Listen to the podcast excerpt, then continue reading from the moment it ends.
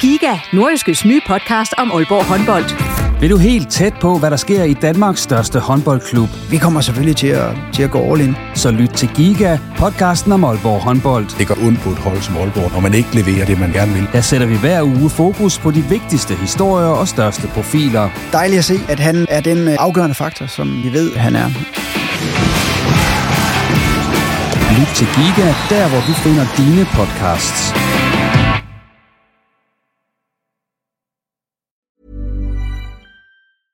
Hiring for your small business? If you're not looking for professionals on LinkedIn, you're looking in the wrong place. That's like looking for your car keys in a fish tank. LinkedIn helps you hire professionals you can't find anywhere else, even those who aren't actively searching for a new job but might be open to the perfect role. In a given month, over 70% of LinkedIn users don't even visit other leading job sites. So start looking in the right place. With LinkedIn, you can hire professionals like a professional. Post your free job on linkedin.com slash people today. Hey there, it's Michelle Norris. I'm host of a podcast called Your Mama's Kitchen. When I travel, I'm usually looking for a way to find a taste of home when I'm not at home. And one of the things I love to do when I am at home is entertain. And Airbnb allows me to do that. When I was in California recently, I rented a house that had a great kitchen. And when we were sitting around the table, we we're all thinking, we're in someone else's house. Someone could be in all of our homes as well. If you have a home, but you're not always at home, you have an Airbnb. Your home might be worth more than you think. Find out how much at airbnb.com/slash host.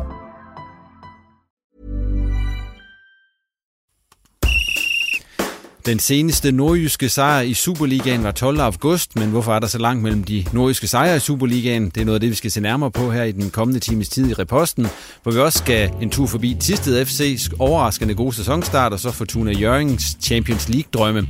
Mit navn er Jens Otto Barsø. Velkommen. Og med mig i studiet i dag, der har jeg Peter Enevoldsen, der er assistenttræner og A-plus-træner i Fortuna Jørgen. Jeg har Henrik Larsen, der er assistenttræner i Tisted FC. Og så har jeg Claus Jensen, der er sportsredaktør på Nordjyske Medier. Velkommen til jer tre. Tak. Tak. tak. Og øh, vi kører som sædvanligt lige sådan en, en startrunde her, og øh, allerførst, vi kan starte med dig, Henrik. Du har jo en lang tur til træning ud til Tisted. Hvad bruger du tiden på der? Er det fodbold, man sidder og tænker over, eller, eller er det stedet, du hører P4, eller, eller hvad gør du? Øh, ja, der, der kører noget, der hedder Curlingklubben. Det er faktisk meget sjovt at høre ind imellem. Øh, men ellers så, så har jeg som regel øh, Bo Thomsen i, i rør på vej deroppe af, øh, hvor vi lige øh, skal have... Øh, have de sidste ting vendt i, i forhold til dagens træning der. Øh, jeg får også lige afsluttet min, min arbejdsdag med et par telefonopringninger på vej deroppe af, så, så turen den føles egentlig ikke øh, særlig lang. Så det er ikke spildtid? Det er det overhovedet ikke. Slet ikke. Det kan man godt bruge konstruktivt. Det kan man sagtens. Yes. Og Peter Enevoldsen, videre til dig. Jeg hører jo rygter ude i byen om, at du øh, har været dygtig, skråstrej heldig, ude på golfbanen. Hvad ja, er det lige, der er sket? Hvad er det lige, der er sket? Jamen, øh, jeg var så heldig, at øh, jeg lavede hole in one på rød 8 på Aalborg Golfbane, og øh, det er meget skat, fordi jeg har faktisk spillet golf når i to år, og øh, jeg spiller faktisk med, med to, som har spillet i henholdet 39 og 31 år, og ingen af dem havde prøvet at lave holding one, så, så det var en, gang, en ganske fin dag. Var det, øh, var det sådan held, heldig slag, eller var det, øh, eller ramte du den faktisk godt, og så... Nej, men det var nok en... Man, man kan jo godt lave sådan en, øh, du ved, og så... Ja, ja, ja. men altså, der var jo... Jeg, jeg tror, jeg ramte den 5 meter før, før hullet, og så trillede han lige stille hen i hullet, så det var ganske perfekt. Så, så det der... kan være, det er for første og sidste gang, men det var dejligt at prøve. Så var der whisky i klubhuset. Det må man sige, ja. Tillykke med det. Tak for det. Og Claus Jensen, øh, videre til dig. Du er fuldstændig enig med mig i, at Tina Turner, hun skal skrottes som indløbssang ud på Aalborg Stadion. Eller synes du stadig, at den er god? Nej, jeg er fuldstændig enig med dig. Vi skal have noget mere tidsvarende. Øh, det er godt. Og, og helt ærligt, hvem kender det nummer? Altså af af nutidens unge, om så må sige. Der, der må de øh, op sig. Du er så musikkyndig, Claus. Hvad, hvad kunne du forestille dig, det skulle være, hvis det ikke skulle være Simply the Best? Det kunne være Firestarter med Prodigy. Kunne det ikke være noget? Den er også gammel. Ja, ja, men ikke så gammel. Okay. yes, vi skal i gang, og øh, vi starter ude på øh, Aalborg Stadion. De spillede jo her mandag aften mod Vejle. Det blev 1-1. Øh, hvis vi lige tager en runde her. Hvad synes vi om den kamp? Claus? lidt en gentagelse af noget af det, vi har set hidtil, hvor OB i, i lange perioder ikke rigtig kom frem til, til store chancer, og også i perioder, synes jeg, afgav noget af initiativet til modstanderen. Så det var lidt den samme sang, øh, som vi har haft, øh, hvor, hvor niveauet svinger utrolig meget i løbet af, kampene. Og de helt åbne chancer, dem var der ikke voldsomt mange af. Hvad synes I andre om øh, kampen, OB Vejle?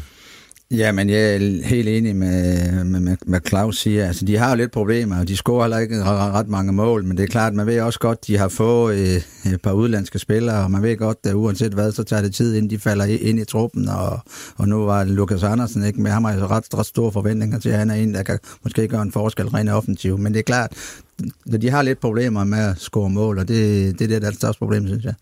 Henrik, når jeg sidder derude på stadion, så tænker jeg, der, altså det, det, det, det er ikke godt nok. Er det så mig, der er for kritisk et eller andet sted?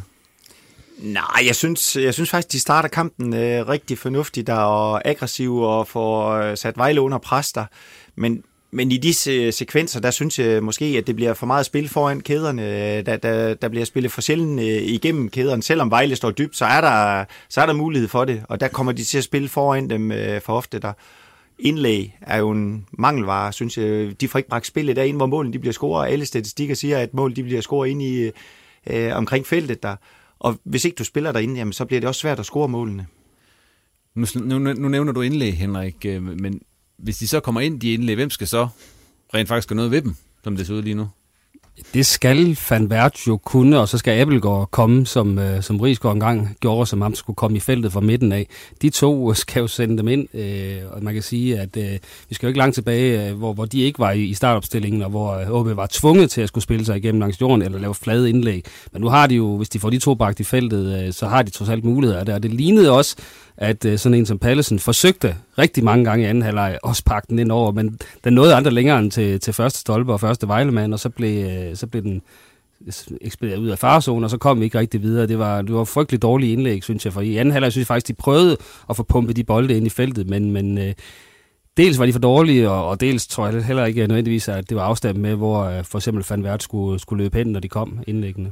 Når I sidder som træner, I begge to træner og været træner i mange år, så ser så mange dårlige indlæg, som der var i den kamp der mellem OB og Vejle. Altså, hvad gør man så? Går man ud og træner det? For det er jo ikke, det er jo ikke fordi, man ikke har trænet indlæg øh, 120.000 gange med Christoffer Pallesen og, og de andre. Altså, hvad er det, der går galt?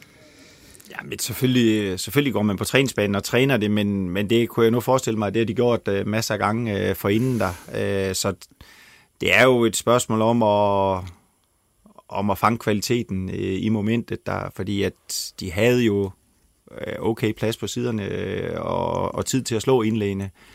Jeg synes faktisk, uh, den nye angriber Van Fert, er det sådan, vi udtaler ham, øh, placeret sig fint i feltet øh, til tider. Man kan godt se, at han er, at han er en snu angriber, synes jeg. Man sådan lige fornemmer lidt, at han finder nogle, nogle områder, der... Men de ramte ham ikke. Nej, han fik aldrig bolden. Nej.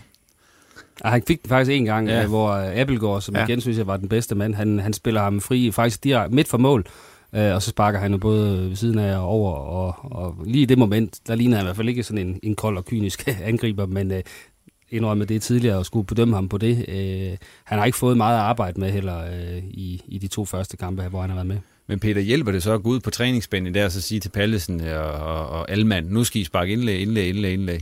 Ja, men det er den eneste vej. Altså, jeg, jeg ved godt, at øh, alle hold træner indlæg stort set to-tre gange om ugen, og, og nogle gange ligger de, og nogle gange gør de ikke. Og man er bare nødt til at sige, at øh, man er bare nødt til at fortsætte med at træne, fordi kvaliteten, den, den, den, den, den skal være der.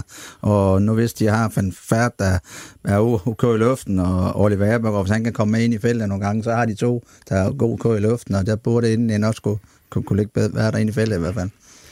I den her kamp i går mellem, eller i mandags, øh, nu siger jeg i går, fordi det er optaget det her tirsdag aften, synes I, OB de har nogen klar offensiv plan, da der så Vejle kommer på 1-1, og de skal op og vinde kampen? Kan I se den?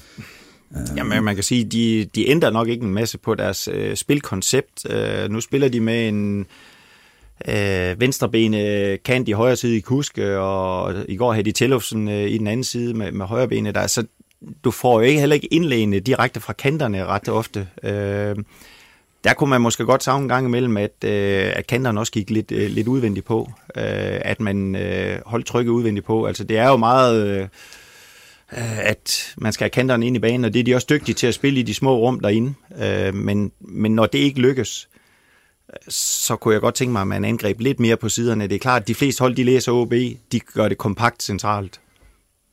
Ser du det på samme måde, Peter? Ja, men øh, helt enig. Jeg synes, at øh, når man har set OB igennem de sidste øh, par sæsoner, så har de manglet din plan B, også de kampe, de er bagud. Altså, jeg kunne godt se, at man prøver at sidde og Oliver Abergaard frem som angriber, og så prøver at lægge nogle bold op på ham, og for det gør noget andet, fordi det er rigtigt, som Henrik siger, at hvis OB vil kombinere ind igennem, spille i mellemrum hele tiden, det, det er rimelig nemt for, for holden at læse, og derfor tror jeg, at de skal nogle gange prøve at have en plan B, øh, hvis ikke plan A den kører, som den skal. Så det bliver heller ikke nemmere eller sværere for, for Vejle at læse det, i og med, at, at tempoet øh, og boldomgangen øh, nogle gange er, er ret lavt, i hvert fald når spillere som Lesniak og Magnus Christensen har det. Der er ikke meget temposkift i de to i hvert fald. Øh, og så længe Morten øh, Vikors insisterer på at spille med to sekser derinde, som han jo nærmest mm. fast gør, og mener, at der kan Rigsgaard ikke spille inden, så mener han jo formentlig heller ikke, at Lukas Andersen kan komme til at spille derinde, fordi det bliver for offensivt. Øh, og, og, og så, så savner jeg noget tempo og noget, nogen, der spiller fremad, øh, i stedet for at den, den bliver kørt øh, tålmodigt, alt for tålmodigt rundt. Det synes jeg også, den, den gjorde. Der, der mangler noget desperation også til sidst, synes jeg, altså, hvor man sætter det hele på spil. Øh, Okora var lidt med fremme, men, men man, man kunne også have valgt at, at smide ham øh, på toppen, for eksempel, hvis man skulle, skulle spille lidt primitivt de sidste 10 minutter, og så satse på det. Det, det er jo også, som om man er ja. lidt for fin til det. Ja. Men så en kamp som den mod Vejle, jo lige en OB burde have vundet, når man ser på det. Det skal de. Altså OB på hjemmebane mod en øh, nyoprykker, der, der har haft det svært øh, i over den sidste øh, måneds tid. Der sidder vi jo alle sammen som nordjyder med en øh, selv Øh, øh erkendelse af, at øh, uh, OB er så stor en klub, at de skal altså de skal vinde over Vejle. Og det tror jeg også, de selv øh, sidder og tænker derude, at selvfølgelig skal de det. Men, men så nemt er det heller ikke. Altså kampen er taktisk præget øh, mange gange. Øh, Vejle indretter sig efter OB øh, helt tydeligt i, i går, øh, og det lykkedes de jo med, i hvert fald den sidste øh, ja, lille time måske. Nå, i hvert fald når de kommer foran, så bør de vinde kampen. Altså jeg ved godt, de scorer på en dødbold og Vejle. Det, det, det kan jo altid ske uanset hvad, men altså, Vejle kunne godt være svære, hvis det var dem, der var foran 1-0, fordi de har lukket ned for mange hold, især i starten af sæsonen i hvert fald. Så men, men i og med, at de kommer foran, er det lidt skuffende, at de, de ikke får en sejr i hvert fald. Og OB, de hentet de sidste fire kampe med tre point, men de ligger stadigvæk nummer tre. Nu siger man godt nok, at tabellen aldrig lyver, men øh, hvad siger I til det? Altså, hvad, hvad, er det bare, er det, så, er det, er det niveauet, eller, eller hvad tænker I? Nej, men jeg vil sige, at øh, det er klart, at de skal hæve niveau, altså går der ikke mange øh, par runder mere, så, så tror jeg ikke, de er i der top 6, øh, hvis ikke de kommer til at spille bedre. Nu har de heldigvis på bro på, på søndag, der tror jeg måske godt, de kan få, få en sejr, men det er klart, som, som, som de spiller lige, lige nu, så, så, så, så mener jeg ikke, de er top 5 hold i hvert fald.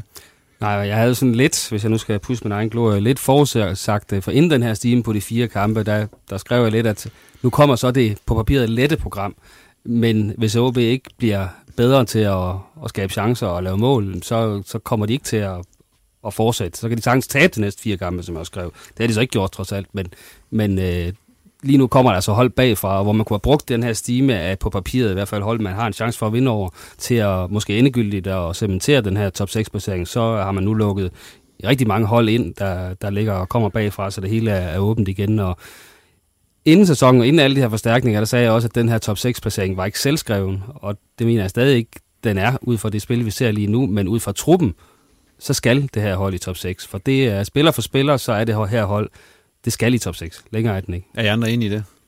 Ja, ja. helt enig. En af de spillere, som så ikke er kommet til, kan man sige, men hele tiden har, har, har været i OB, det er Oliver Abelgaard. Han har fået sådan lidt øh, sit gennembrud her i det her efterår.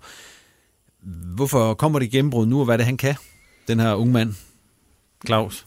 Han øh, er jo først og fremmest blevet utrolig fysisk stærk. Det har, var noget af det, han har kæmpet med tidligere, men han, er, jeg ved, han har virkelig fået noget havregrød og fået bygget nogle muskler på han er springstærk og hovedstødstærk og, øh, og fysisk stærk, og, og han, han kan man sige, han han er tovejsspiller, øh, så, så det er jo en drømmespiller at have for en træner derinde, øh, synes jeg, han, han løber solen sort, og så har han øh, noget, øh, noget vilje, udstråler noget energi og, og noget fanden i voldsked, og laver også et par svinske frispark i går, øh, og, og det er det, der skal til. Altså, der, der er noget leder i ham, øh, men det er imponerende, at, at, at, som det er kommet, øh, fordi at, øh, der var lidt tendenser i foråret også og så videre, men, men nu er det jo sådan, at man sidder og, og tænker, hvad, hvad er det, han, har fået til morgenmad, fordi at allerede øh, efter fem minutter af kampen mod Vejle, der sidder man og tænker, at okay, han er en klasse over alle de andre derinde. Hvad tænker du? Er du enig i det, Peter? Helt enig. Altså, jeg, jeg mener, at øh, han skal have lov til hver gang bolden at spille ud på kanten, hvis han kan komme med i feltet, fordi han har noget, som OB ikke har i luften, og der, der, der synes jeg, han er ekstremt stærk. Og i, i går havde han også et glimrende spark ud fra, fra distancen, så der er ingen tvivl om, at han er en ung spiller, som har en stor fremtid foran sig. Han har også fået noget tillid fra træneren. Det betyder også meget, at han, han anvender, og han kan godt tåle nu, at spille en dårlig kamp, og så spiller han nok alligevel næste kamp. Og attituden, Henrik, altså han har jo noget, noget udstråling derinde. Præcis, og det tror jeg, man kan lide ude på lægterne der, fordi at det har måske været sådan lidt for fin OB-spil til tider. Der er det rart at se en, en Appelgaard, der, der kommer ind og sætter sig igennem med hans øh, enorme fysik. Øh, jeg synes, han er over med til mange af Vejle-spillerne øh, til tider der. Og så synes jeg jo, man har fået en spiller, som, som der også bliver sagt, der, der kan komme med i feltet, der, at man fra, fra midtbanen har en, der kan gå med i boksen. Og det håber jeg, at man, han får den der frihed til øh, at sige, at han, øh, han skal være mere 8, end han skal være 6'er øh, i, i perioder af kampene, fordi han, øh, vi har set, at han scorer mål. Øh, han sparker godt, han hætter enormt godt, øh, så han kan blive et rigtig godt våben for OB. Havde I set det komme det her? Fordi at han har jo været der i nogle år efterhånden, du nok, hvor det så ligesom jeg været lidt on-off på holdet. Jeg kan huske, han, øh, han scorede på hovedstød i hans debut. Øh, der, der kendte jeg ham overhovedet ikke. Man tænkte, hvem, hvem er han? Øh, og så kommer han op og stiger til værs og, og scorer. Øh, jeg mener det jo i hans debut. Øh, man har måske nok kunne se det sådan lidt øh, on and off, øh, men, men han har måske fundet noget stabilitet nu. Han har også spillet kant på, øh, jeg kan huske, dengang han startede med at være med, der spiller han venstre kant i nede, nede i Hobro, kan jeg huske, jeg så en kamp, hvor, hvor han var med. Jeg tror, han gik ud med en hovedskade, måske den kamp, der, hvad jeg lige husker. Men det er klart, der er ingen tvivl om, nu han kan komme ind centralt, og det er også der, jeg mener, han, han har hans, han, hans styrke rent fysisk, og kan råbe mange bolde og så videre. Hans hoved er jo skruet rigtigt på, altså det, det her kunne jeg godt mærke allerede første gang jeg interviewede ham, inden han sådan overhovedet var i nærheden af at være en spiller, folk øh, kendte og, og, og bare var en, en ung reserve, altså at, at, at han havde noget på hjerte, og, øh, og, og det er lidt også, vi var det samme, uden sammenligning med Mathias Ross, der kom op og fik debut i Randers også, øh, en mand, der, der kigger ind i øjnene og tydeligvis er målrettet, så, så hvis man skal drage en parallel der, så bliver Mathias Ross også en, en stor spiller.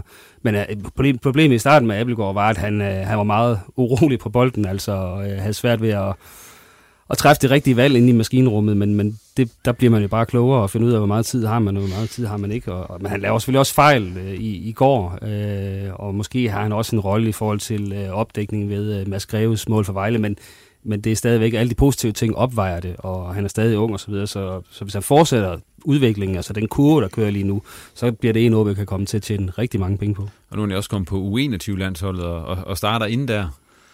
Hvad betyder det? Selvtillid. Altså jeg synes jo, altså, det er ikke sikkert, at han er vokset centimeter, men han er i hvert fald vokset i, øh, sådan i, ryggen er blevet mere rank, og, øh, og han, øh, han ved godt, hvad han kan nu øh, uden at han i øvrigt slapper af af den grund, øh, men bare kører, kører på med, med endnu, øh, endnu mere at gå på mod. Hvor vigtig er han for OB lige i øjeblikket?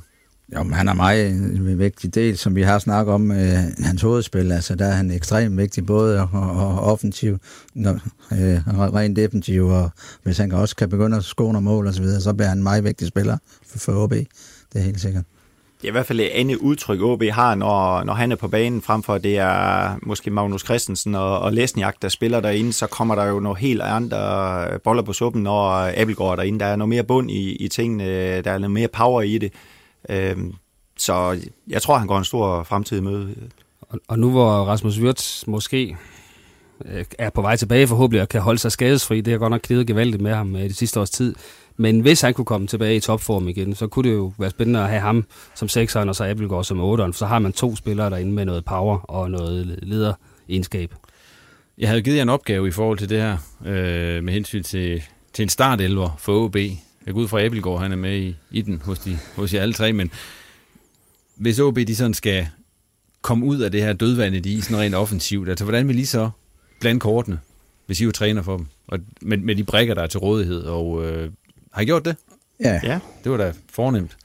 Vil du starte, Henrik? Jamen, det, målmandsposten giver jo sig selv øh, rent på kassen der. Så har jeg sat øh, Børsting ud på, på højre bak. Øh, jeg synes, Pallesen, øh, der, mangler, der mangler lidt, synes jeg, hist og pist. Øh, Børsting er ikke en stor tekniker der, men han kommer med noget power, han kommer med noget energi, og, og så har han altså også den nævne, han øh, laver nogle mål ind imellem der. Øh, så, så han er, han er mere øh, angrebslysten, synes jeg, og, og mere gennembrudsstærk. Okora og Kasper P. inde i øh, centerforsvaret, der jeg synes, det virker øh, rimelig stabilt, selvom Kasper P. ikke er, er venstrebenet, der, der, der kunne Blok være selvfølgelig have nogle fordele en gang imellem. Jeg synes, Kasper P. Øh, laver få fejl derinde, trods alt. Øh, Almand på bakken.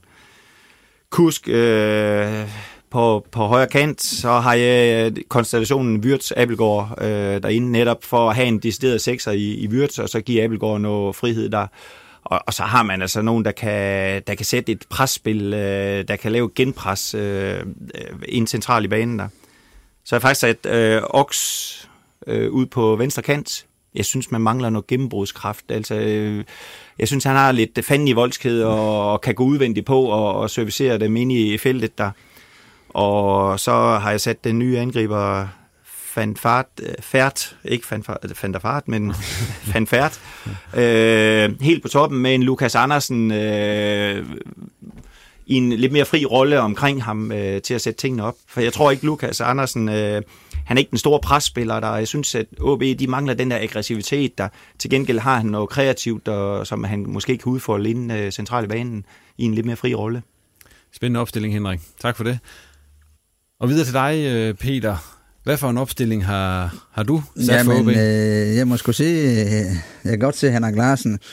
Han er også træner, fordi øh, jeg er sgu meget enig med ham på hvor mange positioner. Der er faktisk kun, øh, jeg synes stadigvæk, øh, The Pallesen, nu kender jeg ham lidt fra Viborg-tiden, og jeg synes, jeg var en rigtig god bak, og jeg ved godt, at han har ikke ramt det niveau i OB. Men jeg synes bare, han har et eller andet øh, power over sig, at han burde kunne slå igennem på, på, på, på, på den højre bak der.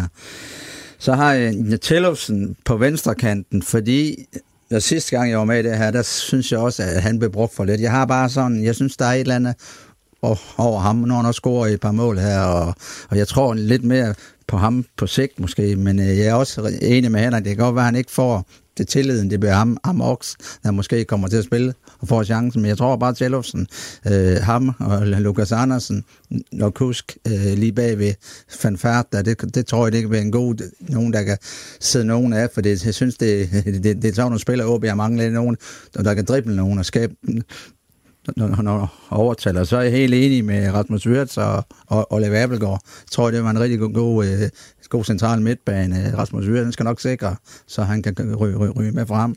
Og så har jeg faktisk også øh, Kasper P. og Jakob Alman, så det, det var, vi, vi var næsten enige. Er du også enig, Claus, eller hvad for en altså, start, eller var du nået frem til? Jeg starter med at gå ud og købe en ny højre bak. øh, fordi jeg har det sådan lidt... Det er lidt pest eller kolera, det er hårdt sagt, men altså, vi så jo også, øh, at Børsting fik chancen mod Randers, og det var bestemt ikke, fordi han spillede bedre, end, end hvad Pallesen har gjort i de foregående kampe. Faktisk lidt underligt, synes jeg, at, øh, at, øh, at Børsting fik den kamp, fordi Pallesen havde trods alt fundet det, det hidtil bedste niveau, synes jeg, i OB-trøjen, og så bliver han pillet ud, og mister måske også noget selvtillid på det. Nu så røg han i hvert fald også ned i niveau til Vejle-kampen. Så, så det er i hvert fald det sted, hvor jeg har sværest ved at, at vælge en. Øh, men det skal man jo. Ja, ja. Øh, så ud fra det, jeg har set hidtil i den her sæson, øh, så bliver jeg nødt til at vælge øh, Pallesen øh, på den position. men det kan godt være, at man ender med, hvis jeg var træner, at skifte fra kamp til kamp. Og, og det er også lidt det, Vikhorst har gjort, og det er også udtryk for, at han heller ikke er helt overbevist om, hvad der skal spille derude. så har vi lidt et luksusproblem, fordi jeg, jeg vælger også Wirtz og, og Abelgaard inden centralt, men vi har jo lidt et luksusproblem, for der er ikke plads til Tellufsen og Van Wert og Lukas Andersen og Ox på samme tid. Øh, og Tellufsen, han er topscorer altså for OB, så, så han skal jo spille. Problemet er også lidt, at han, han faldt også voldsomt ud af kampen i går i anden halv, eller i mandag mod, mod Vejle i anden halvleg. Øhm, og han har nogle gange faktisk været bedst, når han er kommet ind øh, fra bænken. Men, men jeg starter jeg starter med ham, og så, øh, og så kus på kanterne, og så, så ryger Ox altså ud på bænken. Det er trods alt også en, øh, en legespiller, øh, hvor man øh, forhåbentlig skal, skal satses mere øh, fremadrettet på, på Tillefsen. Øh, og så igen, man kan sige, hvor skal Lukas Andersen så spille? Jeg ender også med at spille med ham som, som hængende angriber. Og det kan så øh, måske være sammen med Tellupsen, hvis ikke Van Vært, han, han griber muligheden. Men som udgangspunkt Van Vært, og så Lukas Andersen derinde, hvor han skal lave minimum af defensiv arbejde, for det er bare ikke hans styrke.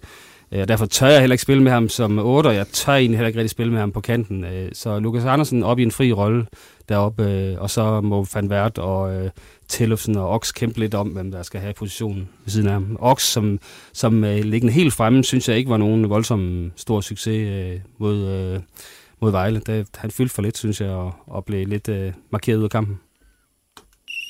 Tak for de opstillinger. Vi må se, om der er nogen af dem, der når igennem til OB.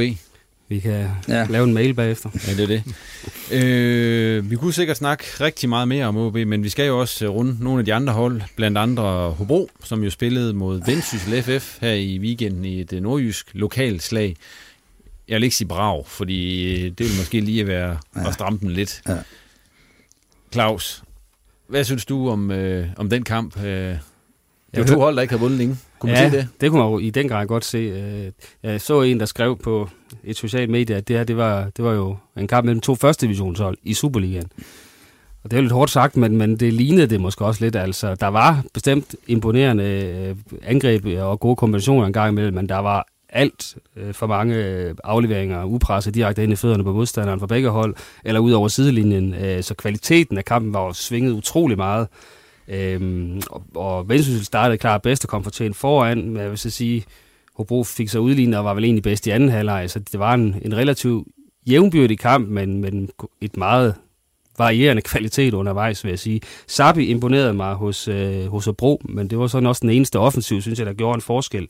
Og, øh, og så ham, øh, Thorstein, som er kommet til fra Fulham, og øh, så kigger jeg lige over skulderen, fordi der kører fjernsyn herinde samtidig, og Tottenham er kommet foran. Oh, det var Eriksen. Øh, Ja, det var Eriksen.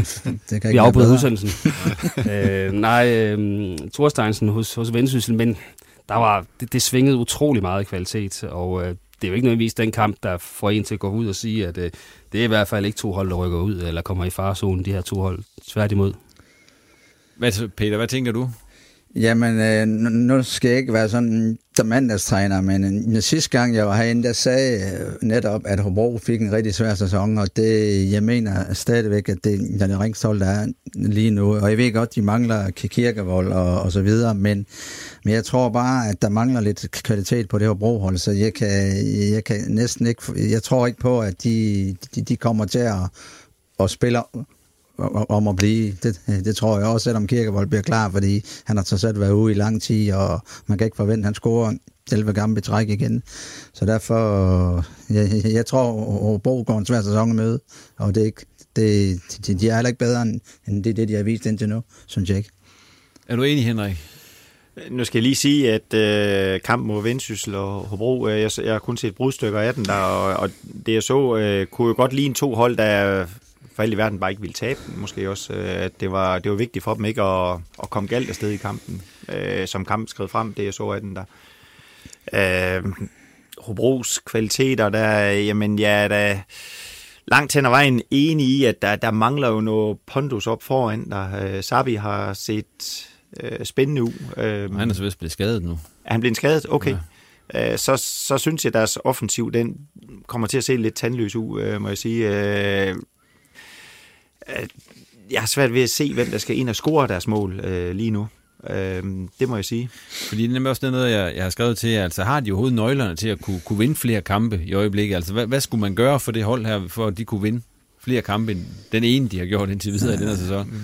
Men det er utroligt svært, så vi, så, som Henrik siger, altså de har nogle angriber, Quincy Antipas, som har været god en gang, når de bliver fald, som er, er over, øh, når Grønning, som Jamen, det er jo bobberne og ned. Nogle gange kan han være med, men nogle gange er det C4. Og, øh, og derfor tror jeg, de får svært ved at score. Og så længe de får svært ved at score, fordi de spiller ikke det til 0, Hobro, det kommer de ikke til i ret mange kampe, der, der synes jeg, der, der, deres forsvar trods alt er for, for dårligt. Jamen, så kan man måske endda sige, at deres forsvar øh, hvis man kigger på de mål, de har indkasseret, så har jeg langt hovedparten af dem jo været, ikke været i åbent spil, men efter standardsituationer der. Og det burde man kunne løse, øh, især når jeg ser på, hvad folk de har til rådighed øh, defensivt der. Øh, så der har de en opgave, altså kan man ikke selv score, så må man jo sørge for, at de andre i hvert fald ikke gør det. Og nu er Kirkevold, nu, nu, snakker, nu snakker du om defensiven, og vi, der mener vi godt, de kan i hvert fald på et eller andet sted lukke af, men mm. så snakker vi om målen, der mangler. Nu er Kirkevold så ude på, ja, resten af efteråret i hvert fald. Worst case er det resten af efteråret. Hvad jeg har hørt. Okay. Altså, hvad, hvor stort et minus bliver det? Nu har de så ikke spillet så meget med dem indtil videre i de, i de første ni runder, kan man så sige. Jamen, det var jo noget x-faktor, de havde der, og det har de så i Sabi, og, og, det, og hvis han så også falder ud, så, så synes jeg ikke, de har noget, øh, der for alvor holder Superliga-niveau. Julian Kristoffersen snakker de godt nok varmt om, men det har vi ikke set noget til endnu. Og igen, jeg synes heller ikke, at Fald eller Antipas eller Grønningen holder et niveau til, at man kan være sikker på at blive Superligaen. Øh, og så kommer der jo stadigvæk for få mål fra anden kæde for, for Hobros øh, side nu. Øh, lykkedes det da godt nok, at Hammers og Mistrati har scoret her endelig i starten af sæsonen, og, og Mikkel Pedersen kom fra anden kæde og scorede sidst, men der kommer for få mål også fra kanterne og fra den offensive midtbane, så som det er lige nu, så bliver det en lang sej kamp, men strukturen er jo heldigvis med Hobro, de skal bare være der øh, til, til sidst, så kan de redde sig, og hvis de stiller i stærkeste optælling til den tid, så tror jeg også sagtens, at de kan redde sig i de der afgørende kampe, for de har prøvet det før. Hvor lang tid går der, før I nede på sporten begynder at skrive om krise og, og sådan nogle ting i Hobro? Jamen, øh, det har vi vel egentlig allerede skrevet, øh, fordi at øh, krisen den er der, hvor de lige nu øh, har et af de dårlige hold i Superligaen, øh, når at nu de ikke har alle mand klar. Øh, sådan er det bare, og, øh, og jeg tror ikke, at de kommer til at rykke, for, rykke fri af det der, de kommer til at være involveret i det lige til sidst, men derfor kan de sagtens overleve. Øh, og jeg vil sige, det er også fair nok, ud fra den, det spillermateriale, Allan Kuhn har, at det ikke er et hold, der ligger op i, i top 6. Hvor lang snor tror I, Kuhn har dernede? Altså inden der begynder sådan at være snak om, hvad nu må han også og frem og tilbage det ene eller andet. Jeg tror, jeg tror, han har en snor, fordi at, som Claus siger, at øh, spillermateriale er ikke til top 6. Det må man erkende. Øh, og øh, det er jo heller ikke sådan, de har været spillet ud af brætte i, i kampene øh, på nogle måder. Der. Øh, jeg kunne forestille mig, at man man kigger hvad det hedder, kraftigt efter nogle forstærkninger til, til vinter der, og, og så er strukturen jo netop med dem, og så kan man jo sagtens øh, komme i land og, og, og redde en sæson mere i Superligaen. Men det er jo ikke altid resultaterne, kan man sige, der gør, hvor lang snor man har i Hobro. Det har de jo tidligere vist ved at lægge nummer et, og så fyre træneren i Ove Pedersen. Så øh, jeg tror, han har lang snor, så længe at øh, der ligesom er opbakning øh, i, i spillertruppen og blandt, blandt øh, det øvrige trænerteam øh, så tror jeg, at han har rigtig lang snor, så længe de ligger der og, og stadigvæk er med og har kontakt til de andre hold. Men omvendt, så har vi også tidligere set, at hvis ikke, øh, hvis ikke han har ligesom omklædningsrummet med sig, øh, så, så tøver de ikke med at fyre en træner ned i Hobro. Øh, Hobro møder OB i næste runde. Hvad for en kamp forventer I, det bliver? Jamen, øh, jeg er helt sikker på, at det er en kamp, OB de vinder, fordi jeg tror, de er så dygtige på bolden, de spiller forbi Hobro, og jeg tror, OB har jo set stærk uren defensivt. Jeg tror ikke, Hobro de får svært ved at score med OB, tror jeg. Og jeg kan ikke forestille mig øh, OB, selvom de har slidt med at lave mål også, at de ikke scorer mod Hobro, og derfor er jeg næsten 100% sikker på, at OB de vinder en kamp. Det, det, det er jeg helt enig i. Øh, jeg er svært ved at se, at OB ikke skulle vinde den kamp. Altså, jeg kommer ikke til at sige, at OB helt sikkert vinder den kamp. Jeg kan ikke huske, at de har taget til Hobro og vundet overbevisende på noget tidspunkt. Jeg kan huske, at de har vundet øh, nogle smalle sejre dernede, blandt andet på en, en sen scoring af Rigsgaard. Så jeg tror stadig, det bliver en svær kamp, og hvor øh, Hobro fysisk langt hen ad vejen, ligesom de også gjorde i hjemmekampen mod Brøndby, vil være i stand til at kunne drille OB. Men ja, logikken siger, at der er nogle af de offensive øh, kræfter, som er væsentligt bedre hos OB end Hobro, der på et tidspunkt kommer til at få en aktion, der, der gør, at OB vinder kampen. Men jeg tror, det bliver snævert, så 1-0 til OB.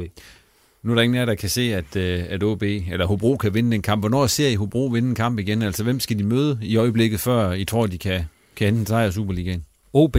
OB. det er også det eneste hold, jeg har vundet over, jo. så skal de ikke snart have dem igen? Ja.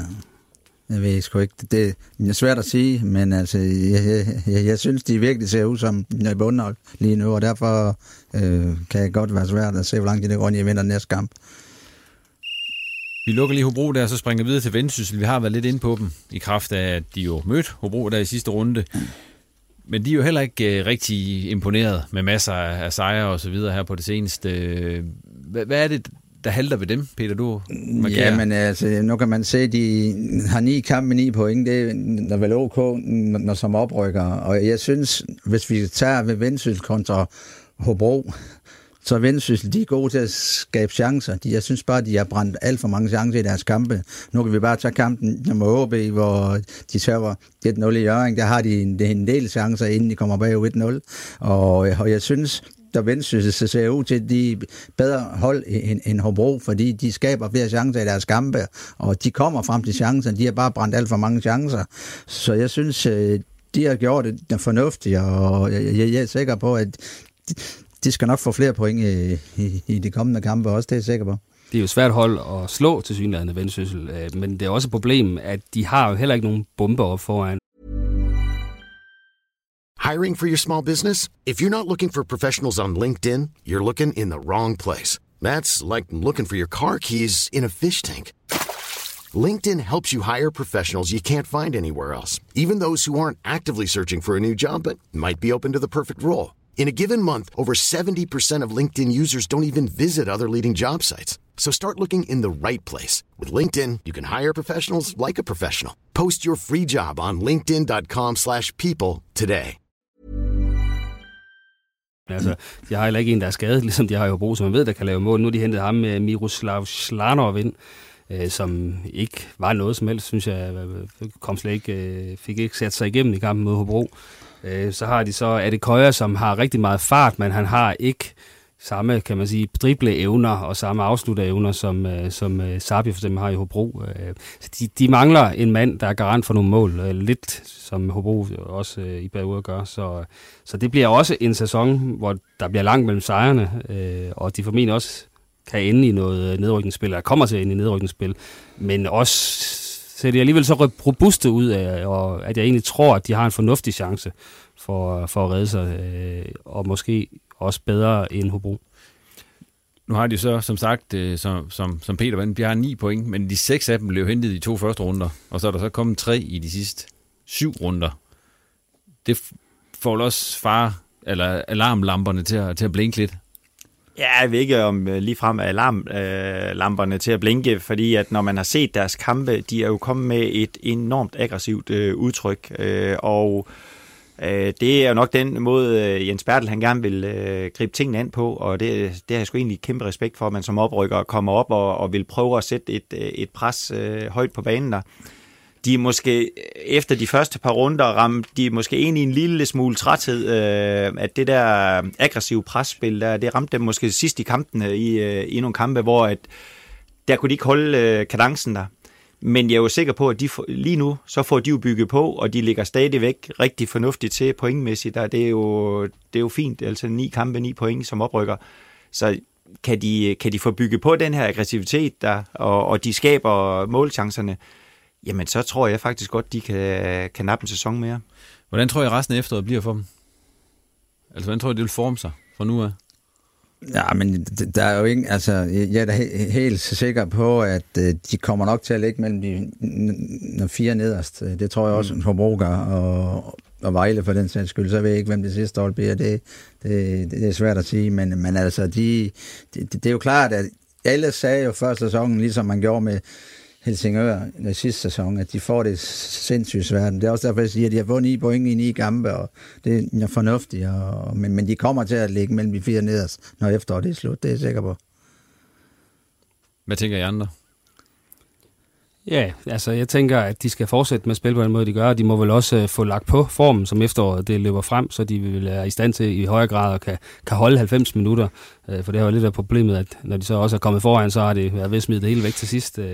Gjorde de også øh, i kampen mod, mod OB, var de tæt på. Øh, men altså, de tager stadigvæk til, til Aarhus for eksempel og, og får point, ikke? Og, og i hjemmekampen mod Brøndby ja, er de uheldige. De, de, de kan score flere mål i første halvleg i den kamp, inden Brøndby så scorer på deres første mulighed og så videre. Så jeg synes, at, at det ser spændende ud, men igen, de kommer nok ikke til at lave mange mål, og, og så, så bliver der også langt mellem sejrene. Øh, men altså igen, kan de holde det snit, de har nu, øh, så er det fint. Vi går videre til øh, anekdoterne. Og øh, jamen, nu tror jeg bare, vi kører rundt sådan med uret. Eller man nu siger, så er det lige dig, der skal starte, er det ikke det, Claus? Jo. Jo. Hvem er den øh, bedste nordjyske spiller, du har set, som alligevel ikke rigtig blev til noget? Ja, det har jeg tænkt meget over. Øh, øh, Christian Thomsen, nej.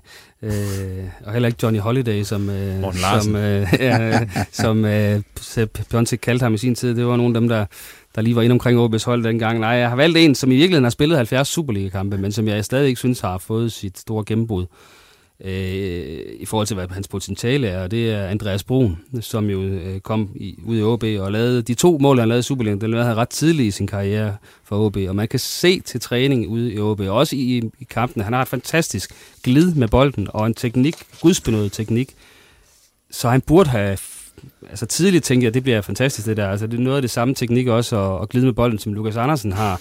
Men hovedet har ikke været skruet helt ordentligt på, og, og mentalt der har han ikke lignet en, der, der ligesom har kunne, kunne tage de knups, der er kommet undervejs. Så jeg er egentlig lidt skuffet på hans vejen over, at han ikke har nået mere, end han har. Øh, jeg ved godt, at han har nået 70 Superliga-kampe, det er 70 mere, end jeg har nået, men, øh, men, øh, men det har jo primært været ind og ud af holdene. Og, og i forhold til det potentiale, han har, der synes jeg lidt, at han har øslet sit talent væk, i forhold til, at han har manglet noget mental, mentalitet og noget fysik. Jeg sagde på et tidspunkt, at hvis man kunne klone Børsting og hans fysik, med øh, Andreas Bruns teknik, så havde man den perfekte spiller. Øh, så, så, så ham tænker jeg mest på som, som en, der kunne og burde være blevet endnu bedre, end han er. Det kan du sikkert have ret i. Jeg tænkte, jeg havde tænkt Morten Larsen, faktisk. Altså, ja. den nordjyske Michael Owen. Men han havde også sine begrænsninger, vil jeg sige.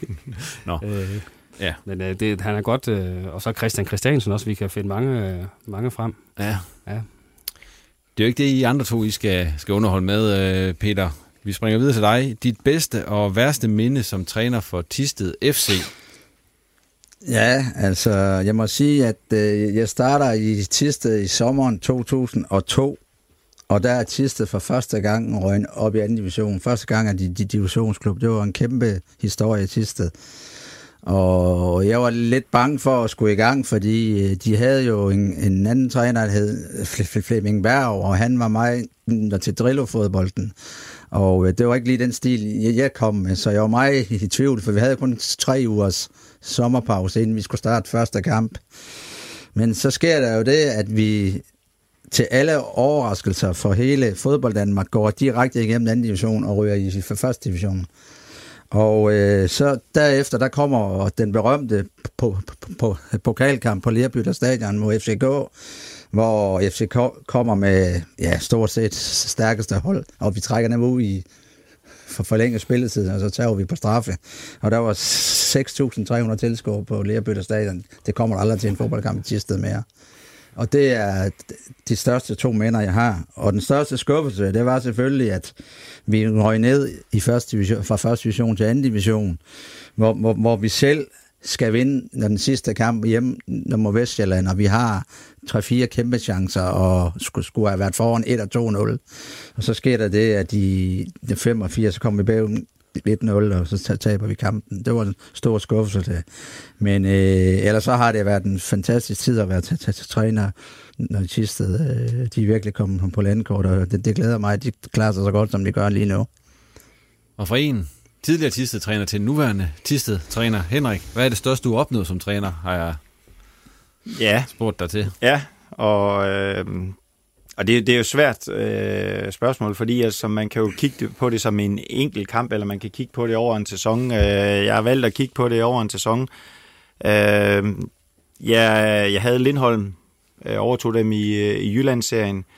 Vi rykkede fra Jyllandsserien op i, i anden division, og det, det var stort. Øh, Lindholm har aldrig været i anden division før. Øh, og øh, jeg kan huske, at da vi var rykket op, øh, den næste træning, vi havde, øh, der kommer der tre af spillerne ind øh, i omklædningsrummet ind til mig, og siger, at de lige har noget, de vil øh, snakke med mig om. Og jeg troede jo selvfølgelig, det var noget i, i forhold til den nye sæson, vi skulle i gang med i, i anden division. Der. Det, det var så, at øh, den dag, vi skulle starte i anden division, der, der havde de så bestilt en ferie øh, tre uger i Thailand.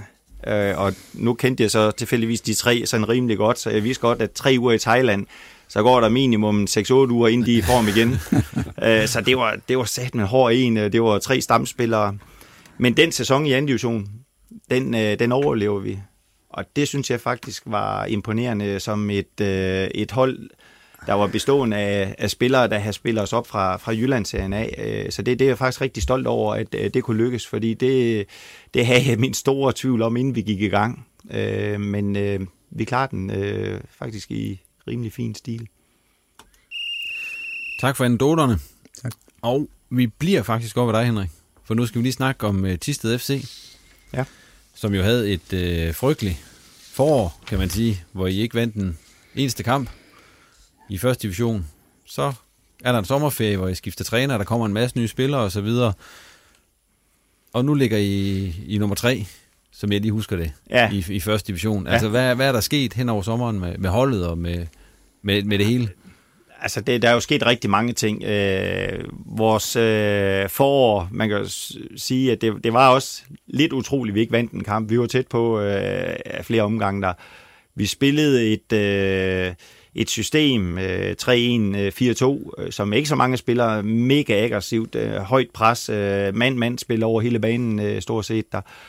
Og øh, der blev vi måske en lille øh, smule læst øh, i løbet af det forår der, og øh, selvtilliden sev øh, stille og roligt. Så kommer man til øh, hen sidst på sæsonen, der vi vidste på forhånd, at der var en del spillere, der allerede havde lavet kontrakt med fuldtidsklubber der, og, og det kan vi jo ikke undgå i Tisted. Altså, det, det, er jo, det er jo vilkårene op hos os. Øh, og det gør selvfølgelig ondt at, at miste nogle af de bedste spillere, nogle, nogle rigtig gode øh, hvad det hedder, fyre også øh, samtidig med. Men, men jeg tror, det fyldte rigtig meget i, øh, i øh, hvad det hedder, uden for, for omklædningsrummet med, at hvem det var, vi havde mistet. Øh, der, der, var, der var meget lidt øh, snak om, hvem det var, vi fik ind. Øh, og det, det kan jo undre mig en lille smule over, når jeg kigger på, hvem vi fik ind. Øh, fordi selvfølgelig var det dygtige spillere, vi mistede, men en gang imellem, så har en trup også brug for, at der skal noget ny energi ind i truppen der. Og så kan det godt være, at man mister nogle dygtige spillere der, men, men på en eller anden måde, så, så skal der noget nyt til. Øh, og det tror jeg, det har været godt for os. Også på trænerposten, der det kan jeg lige komme tilbage til. Men, men på spillerfronten, så, så glemmer man jo lidt, at vi henter en Jeppe Mel, øh, der har vel spillet øh, mere end 200 Superliga-kampe. Vi henter en uh, Mathias Pedersen, uh, måske den største profil i, i første division, uh, i hvert fald en af dem. Uh, vi henter en Lukas Enevoldsen, uh, midtstopper ned i Brabrand, som var kæmpe årsag til, at de fik uh, et, en rigtig god afslutning på deres tid i første division. De var jo lige ved at tage fusen på, på Roskilde også. Uh, Øh, så har vi fået nogle, nogle unge spillere ind ude fra OB ja. Øh, en Emil Lagergaard, en Mads Stefansen, øh, en Markus Iversen. De er altså med til at vinde øh, sølv for OB's uge 19 der. Og, og vi har i øjeblikket Emil Lagergaard, der, der spiller fast som vensterbak for os der. Uh, en Christian Kusk, vi fik ned fra Vejle. Uh, vi havde nogle unge spillere selv. En Mads Wang, kæmpe talent Andreas Heimer, kæmpe talent. Så Lars Nielsen, øh, Asger Bust, nogle helt unge spillere der, øh, som jo spiller øh, fast i øjeblikket der. Så vi har jo en mega ung, talentfuld trup. Nu har vi så lige fået den suppleret her i, i sidste uge med Kasper Olesen, øh, der har spillet Superliga-kampe for, for Sønderjyske. Vi har hentet øh, Assis, øh, som vandt øh, guld øh, sammen med, med Midtjyllands U19-hold. Øh, var topscorer i U17-ligaen i, i Sverige i sin tid. Øh, et, et stort øh, talent øh, potentiale, og så har vi jo fået sparket gang i, i Sakker i vores øh, finske ven op foran der. Så, så, så den der skeptisk, jeg har kunne fornemme rundt omkring, den, den tror jeg aldrig, vi sådan helt har, har, har fanget øh, sådan inden for, for murene. Så er Bo øh, Thomsen kom til en helt ung, øh, talentfuld træner, øh, som er jo kommet med noget, noget power, noget energi og fanden i voldsked, som øh, jeg ved, han, han har allerede fortalt mig om den kamp øh, mod FCK, øh, som han med stolthed var med i, øh, da Peter han var træner deroppe med, med over 6.000 tilskuere der. Og, og Peter kender også Bo, altså det er en, altså det er en kriger, han vil vinde kampe, og det har jo gennemsyret vores hold. Øh, vi har arbejdet rigtig meget med vores øh, defensive strukturer der, og, og der, bliver, der bliver virkelig arbejdet hårdt øh, alle mænd. Lærte noget af det forår? Ja. Altså, hvad, hvad gjorde det ved, ved, ved en klub? Jamen det, det gjorde der. det, at lige pludselig, altså nu øh, kom jeg selv øh, først til der øh, i vinters, øh, og skulle være stendt for, for Joachim der, og, og alt snak var jo folk, der snakkede Superliga. fordi at man lå på en... Øh, jeg tror, det var en anden plads på det tidspunkt, og vi skulle starte øh, ude mod Vejle, der lå nummer et. Øh, vi startede ude med at spille 0-0 efter en rigtig fin kamp øh, dernede.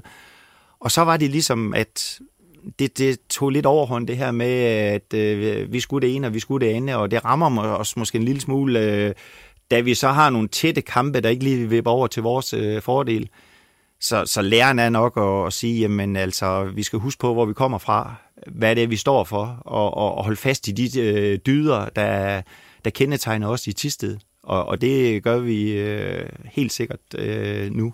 Hvad gjorde trænerfyringen ved det hele deroppe? Altså, fordi nu er du jo tæt på det, kan man Ja, sige, og tog over bagefter og så videre. Ja, altså det, det er jo da en mega svær situation. Det, er det, det er da noget af det værste, jeg har oplevet øh, som, som træner at være en del af, fordi selvfølgelig, jeg var assistenttræner, og jeg havde også øh, et ansvar øh, og, og stå med det øh, og blive spurgt efter, om jeg ville tage over der, og øh, det, var en, det var sgu en hård tid. Øh, det var en svær tid, og, og det eneste, jeg havde i, i hovedet på det tidspunkt, det var, at øh, vi skal have banket en eller anden form for en- energi. Vi skal have banket en ny start ind i det. Så, så jeg, jeg gjorde det øh, fra dag et af. Jeg ændrede simpelthen vores øh, spilkoncept. Øh, og velvidende, at vi kunne ikke rykke ned. Øh, velvidende, at det kom nok heller ikke til at fungere fra dag et af. Vi, vi havde tre kampe tilbage. Øh, hvad det, vi skulle møde Vendsyssel på hjemmebane, der kæmpe om at skulle spille om oprykning. Vi skulle have fra Amager på udebane øh, i John Faxes afskedskamp derover og så havde vi øh, Vejle øh, i den sidste kamp, hvor der var tæt på 3.000 tilskuere, Peter. Ikke 6.000, men 3.000. Øh, så det, Mange var, af det, var var nogle svære, det var nogle svære kampe, vi havde der, men jeg følte, at uanset om øh, hvem der skulle tage over efter sommerferien, der så var vi nødt til at, at skulle øh, gøre noget nyt, øh, sådan at vi ikke brugte for meget energi på at, at skulle reparere på det gamle. Og så var der jo også en situation, hvor du også, som, du selv var inde på, der var mange spillere, der var på vej væk. Ja, og det, det var der, og øh, det kan man altid sige, at det er klogt at, at beholde dem. Øh, det, var, det var jo rigtig gode spillere, det var dygtige spillere, det var nogle rare fyre, øh, så, så jeg tror, det var årsagen til, at de blev der. Altså, det var en Jeff Mensa, der skulle til Viborg, øh, rigtig dygtig spiller. Det var en Allan, øh, eller slå en øh, Jeppe Svendingsen, som er have en stor, stor øh, lederrolle på vores hold. Øh, det var Kevin Mendoza, vores, vores målmand. Altså, det var, det var bare nogle spillere, som man ikke sådan lige uden videre rykke ud af et hold. Øh, men, og de, de gjorde deres absolut bedste. Det, vi kunne ikke pege fingre af dem på nogen måder. Hvad for et hold er I nu oppe i Tisted i forhold til det, I var? Altså, hvad for en type fodbold spiller I nu?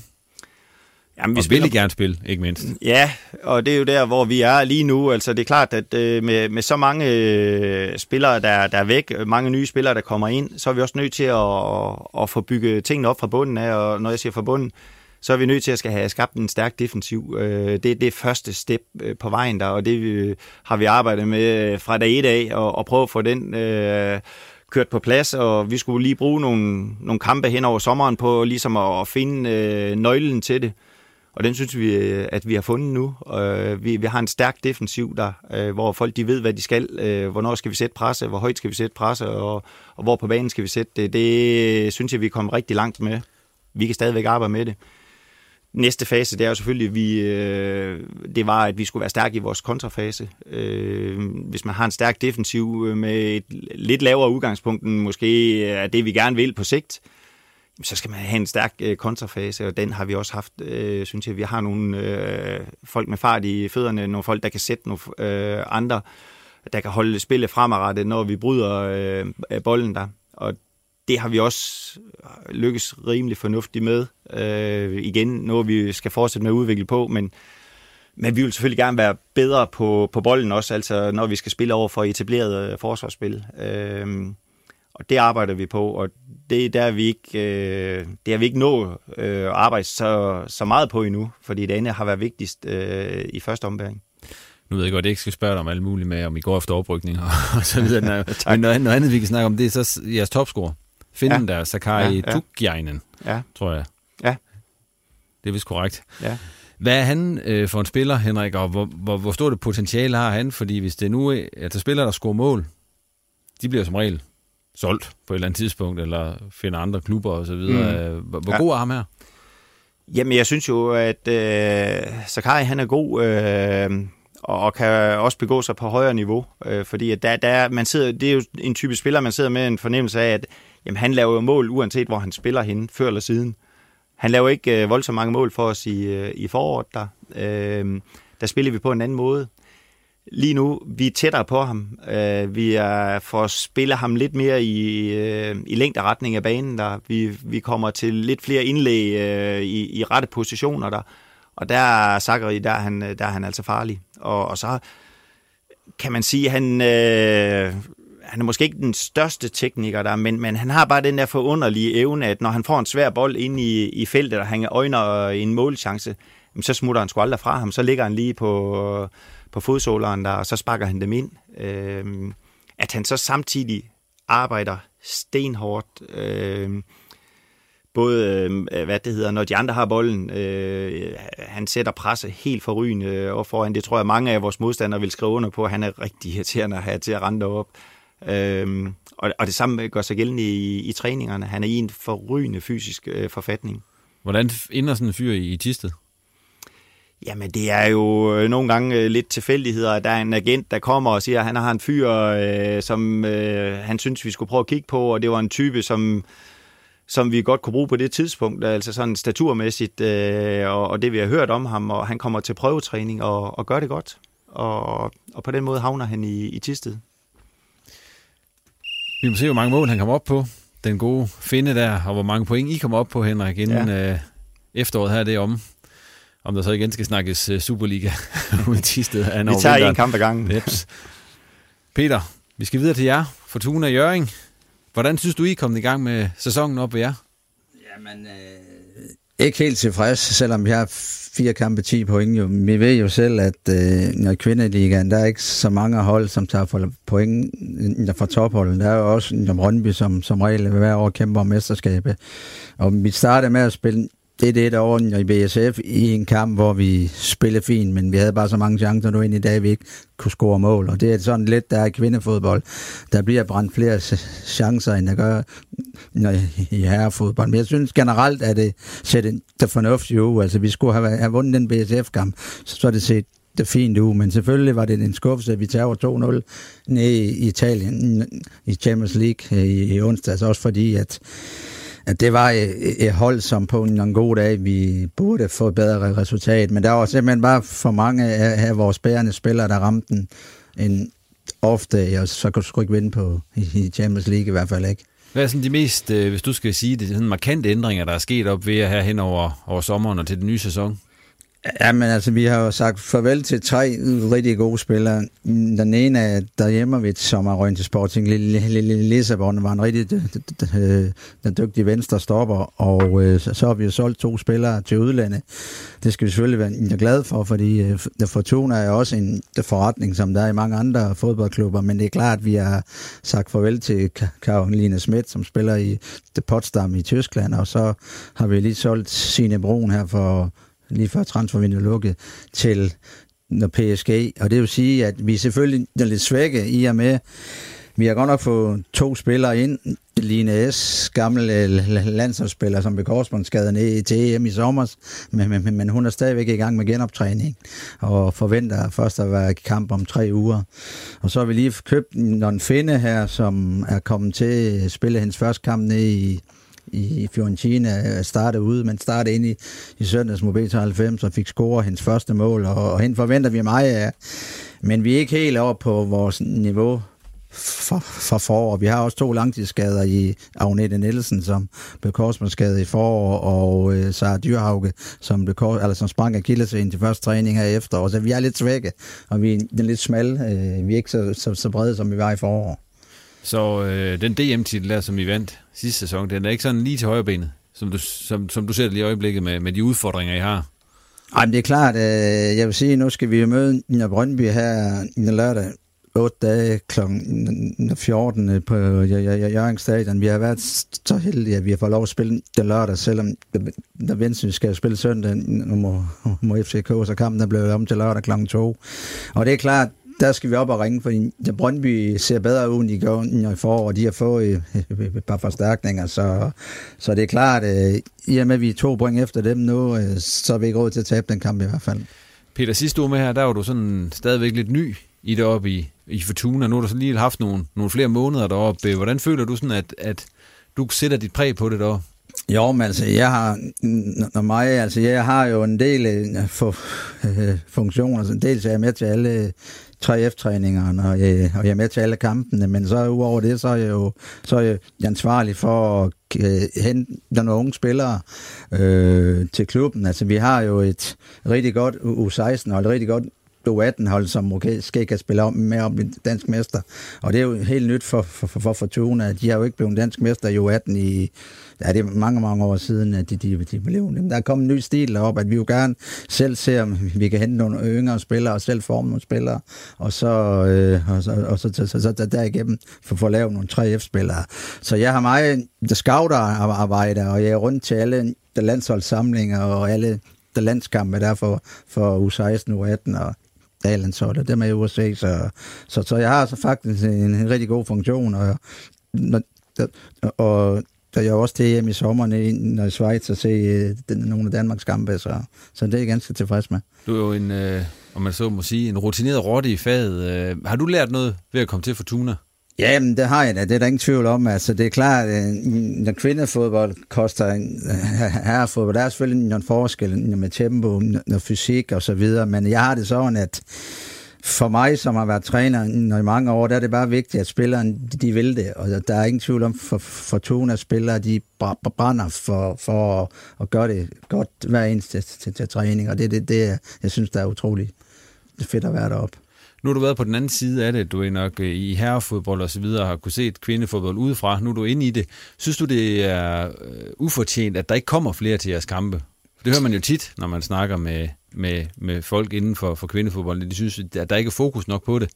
Jamen, jeg synes øh, også fordi, at som jeg sagde før, så meget som spillerne, de brænder for det, og de vil træne. Du kan få dem til at træne døgnet rundt, hvis når de måtte det, og de kunne det med, med, med kroppen. Så synes jeg virkelig, de, de fortjener at få flere, og derfor øh, håber jeg selvfølgelig også, at Danmark de kvalificerer sig til VM, selvom det bliver svært nu, nu efter de trak når Holland skulle møde dem. Det kan godt blive en svær hurdle, fordi jeg synes, de fortjener, at der kommer mere fokus på, på, på, på kvindefodbold. Og vi håber selvfølgelig, at, at der kan komme nogle... nogle øh, for, for mig at se, så kunne det være fedt, hvis der kom et rigtig godt hold i Aalborg, et rigtig godt hold i Odense, et rigtig godt hold i Aarhus, og et rigtig godt hold i København over Brøndby, fordi så fik vi en liga med seks gode hold, som kunne matche hinanden, fordi når lige nu, der er det jo i princippet kun os og Brøndby, der skiftes næsten hver år til at, at vinde mesterskaber, og derfor kunne det være fedt, hvis, hvis der var nogen, nogen af de herreklubberne, som vil gå ind i kvindefodbolden. Et af de steder, Fortuna så gerne vil matches og prøve at, at, at matche mod de bedste, kan man sige, det er så i Champions League, hvor I så mødte Fiorentina. Du var selv inde på, at de taber første kamp dernede 2-0.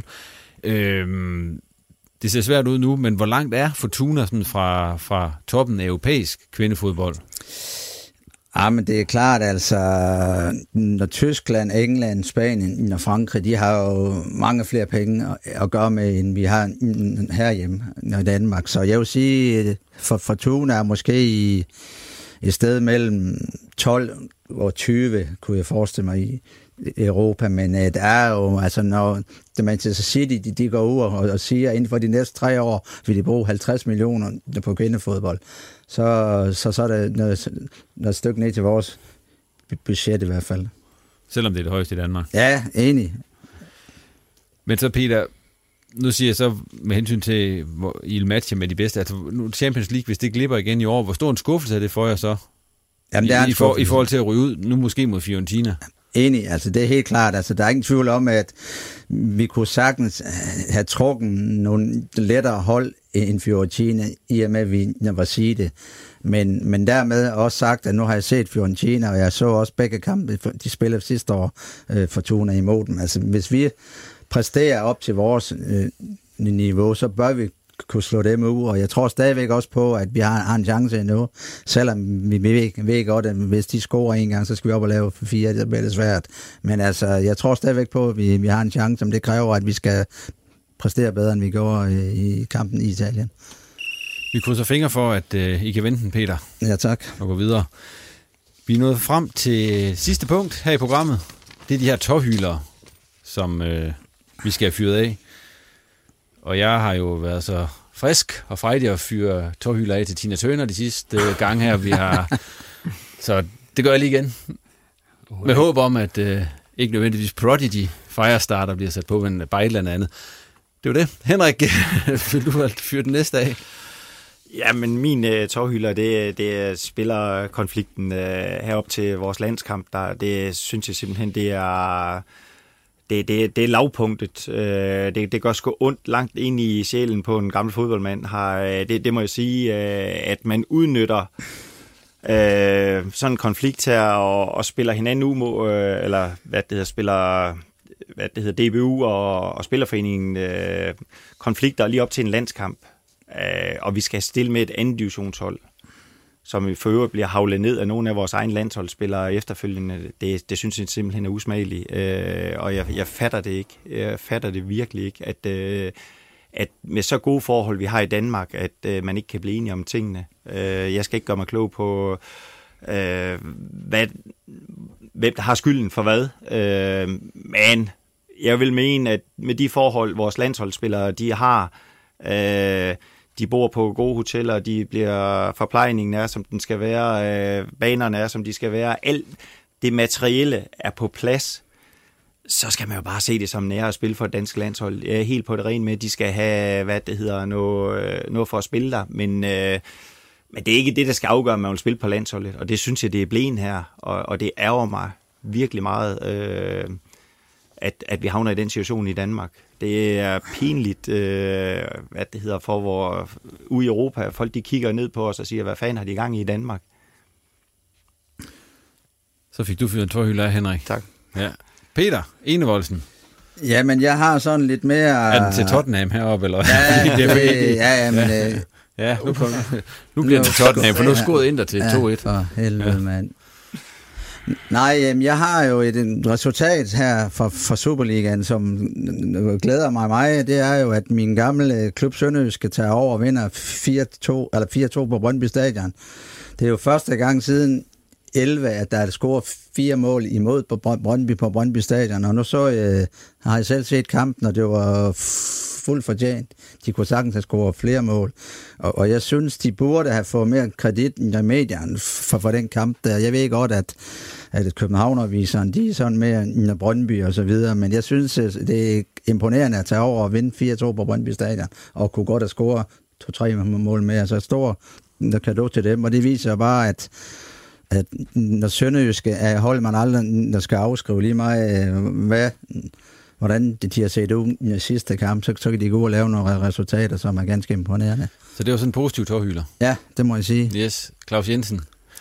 Ja. Du giver et helspark til skærmen deroppe ja. og sådan. Vi skal ikke snakke mere om Tottenham lige i den her udsendelse, tror jeg. Øh, jeg har sådan lidt, øh, jeg er lidt jeg er faktisk lidt rasende. Øh, det var en tendens, vi allerede så øh, under EM, øh, hvor at lige pludselig så skulle det ikke længere sådan give gul kort, hvis man gik hen og sparke bolden væk, når modstanderen nu skulle til at tage frispark, eller samle bolden op og løbe 4-5 meter væk med den øh, det var som om, det vil man ikke længere give gul kort for. Det synes jeg også lidt er en tendens, man har taget med ind i, i Superligaen, øh, hvor at, øh, at de der unoder, som jeg, jeg personligt hader at se på, det var også lidt om, at, at vi, vi blev bombet tilbage på stillalderen øh, her hen over sommerferien på det punkt. at, at der skal simpelthen bare være konsekvent gul kort i min verden, hvis man for eksempel tager bolden når modstanderen frisparker, og så løber 5-6 meter væk, og så i øvrigt kaster en ballonbold op, der, der er 5 sekunder om at lande ned igen. Derudover synes jeg så også en uheldig tendens, øh, og dem har jeg også set, det, det var egentlig også fra VM, at at den tid, der bliver lagt til, overhovedet ikke er nær tidsvarende. Det er det, der ligesom bliver trukket af tid. Og det så vi egentlig også i Vejle, øh, OB Vejle-kampen i mandags, at Vejle trak tiden utrolig meget. Øh, og de der tre minutter, han lagde til, altså jeg tror, hvis man har sat sig ned med et stopur, så har det formentlig været, øh, været 20 minutter, der skulle have lagt til i forhold til spilstop. Øh, så der kunne jeg egentlig godt tænke mig dels, at man konsekvent giver nogle gule kort for det der med at trække tiden øh, i forhold til at sparke bolden væk eller, eller løbe væk med bolden, men også at, øh, at det i højere grad, øh, kan man sige, det bliver lagt tid til, øh, som, øh, som man ligesom ikke bliver straffet, som, som det hold, der gerne vil, vil angribe aldrig kampen. hjem fra stadion. Altså. Nej, det kan man selvfølgelig sige. Øh, en frygtelig lang aften. Men øh, det er stadigvæk min akilleshæl, det her. Eller min øh, tårhylder er det jo. Det er helt i orden. tak for den. Selv. Jamen det der har vi ikke mere på programmet denne gang. Tak til gæsterne, fordi de kom, og til dig for at lytte med. Vi modtager som sædvanligt gerne kommentarer på Twitter og Facebook, og du må også meget gerne dele programmet med andre, som har interesse i nordjysk fodbold. Vi er tilbage igen om et par uger. Tak for nu.